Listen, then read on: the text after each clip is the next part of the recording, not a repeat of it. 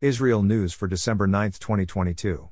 IDF forces conducted a raid in the Jenin refugee camp yesterday to capture three wanted terrorists, when they came under fire. Troops returned fire, reportedly killing three attackers. No troops were hurt. Likud and Shas have reached a coalition agreement.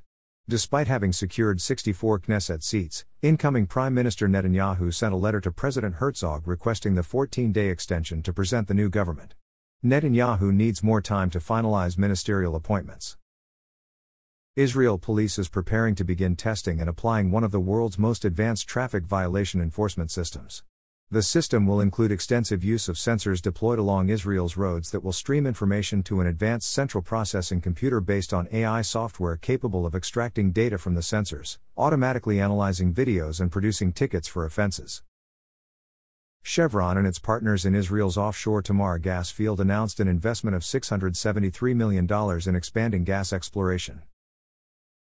Thanks for listening to the Israel AM News Summary.